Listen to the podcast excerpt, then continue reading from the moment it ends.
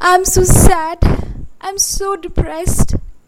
I just don't understand why people behave with me like this. What wrong did I do? Every time I try to satisfy them, to make them happy from my bottom of my heart.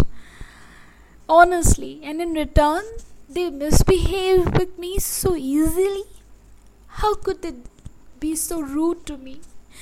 I just can't understand. I really can't understand. Why does it always happen with me? I'm really hurt. I just can't take it anymore.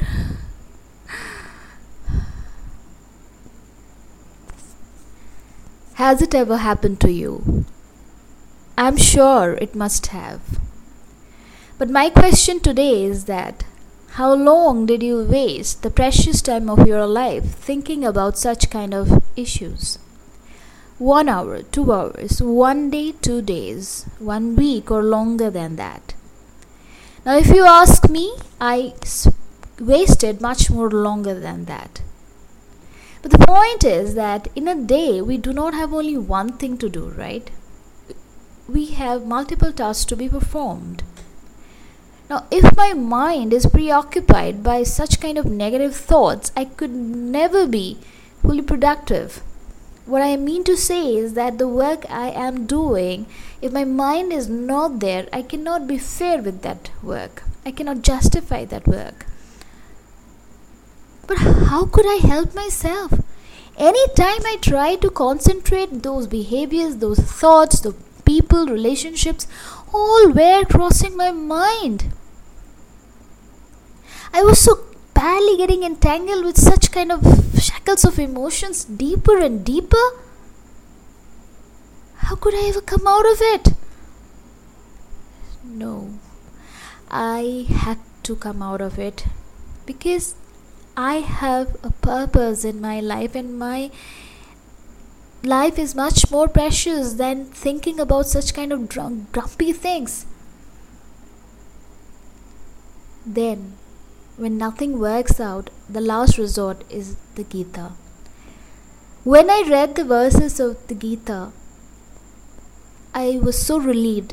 I could find out enlightenment. It really dispelled the darkness I was in. And today, that's what I want to share that with you. How to deal with such kind of situations when we're hurt by people. So, let me tell you what happens. When we are hurt, we feel bad and sad, we get depressed. Why? Is that because of the misbehavior they showed it to us? Or uh, that person or relationship? Well, it's none of them. The reason we are depressed and sad is because of the fear. The fear of losing the happiness which I used to derive from that person. I'm not going to get any more. So basically, it is neither the person nor the relationship, it is the amount of happiness which is so dear to me, which is dear to everyone. Let me tell you with the help of a small figure. Suppose this is a bar of happiness. Look at it. I have drawn this bar. It is a bar and it has got a zigzag line Now, why it has zigzag line? Because you know we are all social animal, and as long as we are living in this world, we will face such kind of situations. So sometimes I'm happy, sometimes I'm sad, sometimes I'm happy, sometimes I'm depressed. So it's would it continue? But is that what we want? No.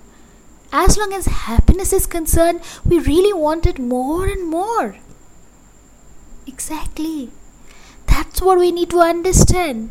We need more and more happiness and endless happiness. But how is it possible? How could I get a greater bar than this, a longer bar than this? Without extending it or without adding another bar to it. No more modifications. How is it possible? It is definitely possible with the help of another bar. If we strike another bar beside it, then it is definitely possible. And look at this bar, it is straight. It does not have an end, it is an endless bar. Yes, this is the bar of true happiness, an everlasting happiness which we all are looking for. So, what I mean to say is that let us not get attached to things which are so transitory in nature, so much fleeting in nature. Everything, whatever we see, hear, and touch, it's going to cease one day. So, why should I attach my happiness on these transitory things? Rather, let us put efforts in particular to know the infinity, who is our Lord, who is the boundless ocean of peace, bliss, and happiness.